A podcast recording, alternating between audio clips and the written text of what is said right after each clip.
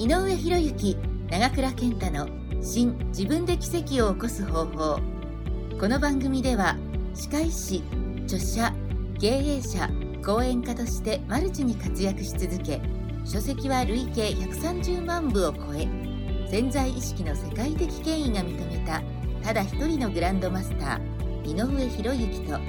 井上のデビュー作の担当編集者の累計1100万部プロデューサーの長倉健太の2人が人間関係健康お金仕事ビジネスなどを望む結果へ導く思考行動へと変えていきますお疲れ様です。えー、長倉です。今日もポッドキャスト自分で奇跡を起こす方法を井上博之先生と始めたいと思います。井上先生よろしくお願いします。はい、よろしくお願いします。今日は失敗談が人を引きつけるという話を、えーしていただければなと思います。人が共感したりとか、ああ、身近なんだなって、やっぱりそうやって思ったりとか、応援したくなる人って、やっぱり、全てがうまくいってる人っていうよりは、やっぱりその、え、意外にこんなこと失敗してるのっていうところを持ってる人の方が絶対共感されるんですよね。で、失敗たくさんしてて、その失敗を自分の中で相手にしっかり伝えた上で、だから自分はこう思ったんだっていう自分の意見を持ってるって、なんかすごく相手も、あ、なら聞こうとかと思うんですよ。ただ、知識だけで何か情報を伝える人とか、そういう人っているんですよね。例えば、著者さんなんかでも、よく、まあ、出版関係の人と話すんだけども、情報をたくさん持っていて、情報を羅列して、情報をまとめて話す人はすごく意外と多かったりするんですって。だけど、その人の内容ってなんかすごく面白みがないというか、共感しない。ただ、こう、今まである情報をまとめてただ書くだけになってしまう。やっぱりこう、まあ出版社の人もそうですけど、僕らもそうですけど、やはり相手の失敗から苦労から、そこから話される内容ってすごく、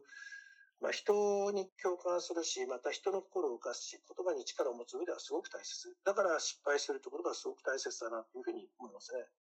まあ僕もなんかソフトバンクの孫さんの話とか結構好きだったんでするんですけども、まあ彼なんかもすごい苦労してきてるとこから、いろいろ逆境からの話をいろいろしてくれですね。はいまあそっかとか思うとね、やっぱりそれだけ頑張ろうという気持ちになりますから、失敗はなんかすごく大切かなというふうに思ったりします。まあ実際でこう、まあよく言われることですけど、まあ僕なんかも本を作っていく中で、まあ谷があって山があってみたいなストーリーの中で、まあ人は引きつけ、なんかその話を聞くっていうのはありますし、うん。あとやっぱりこうね、失敗を笑えるとか、失敗をネタに思える、えーみたいな、こう、なんてメンタルっていうかね、まあそれは必要だなっていうふうに思いますよね。なんかやばい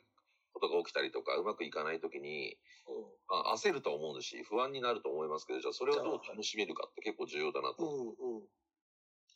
あと失敗した時に笑えるっていうそういうメンタルもすごく大切だし、あと同時に過去の失敗を笑って話せるってことは、もう失敗を乗り越えてるってことだと思うんですよね。はい。だからそれもすごい大切かなと思うんですね。多くの人は失敗を乗り越えることなく自分の潜在意識の中に溜め込んでいて、全部がその失敗と結びつけて考えて、えー前へ進めない人、人をそうやってフィルターかけて見る人が多いので、失敗を笑えるとかね、もうなんかその人って逆にすごい乗り越えてるので、人間的にもすごく魅力あると思いますね。そうですね。まあそんな形でですね、まあ、失敗をこう、談を笑い話に変えれるというふうになることによって、まあ本当に、まあ自己開示的にもなるし、うんあとやっぱそういう、それが慣れてくると、なんかこう、失敗した時に、なんか落ち込まないというか、うん、ちょっと。これをどういうふうにやろうかなっていうふうに考えれるような人間になると思うんですよね。うん、うん、そうですね。僕なんかもね、長倉さんとデビュー作、自分で奇跡を起こす方法で事故の話をしたりするときに、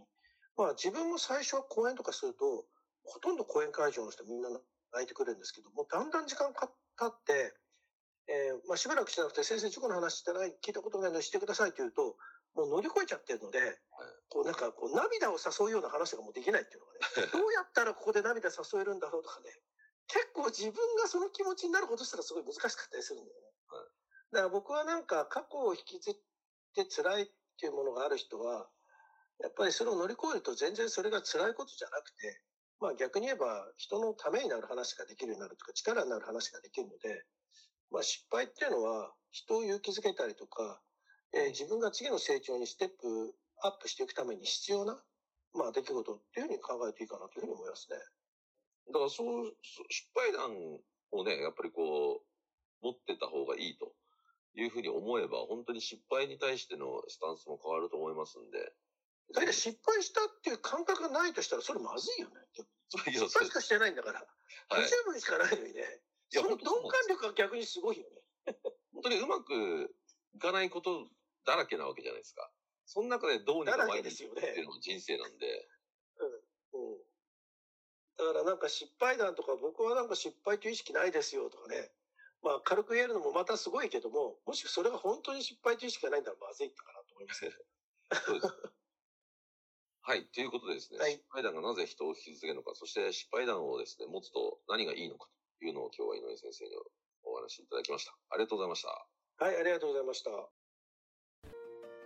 本日の番組はいかがでしたか？番組では井上博之長倉健太に聞いてみたいことを募集していますご質問は i n f o アットマーク i n o u e h i r o y u k i c o m info アットマーク井上博之 .com までお待ちしています。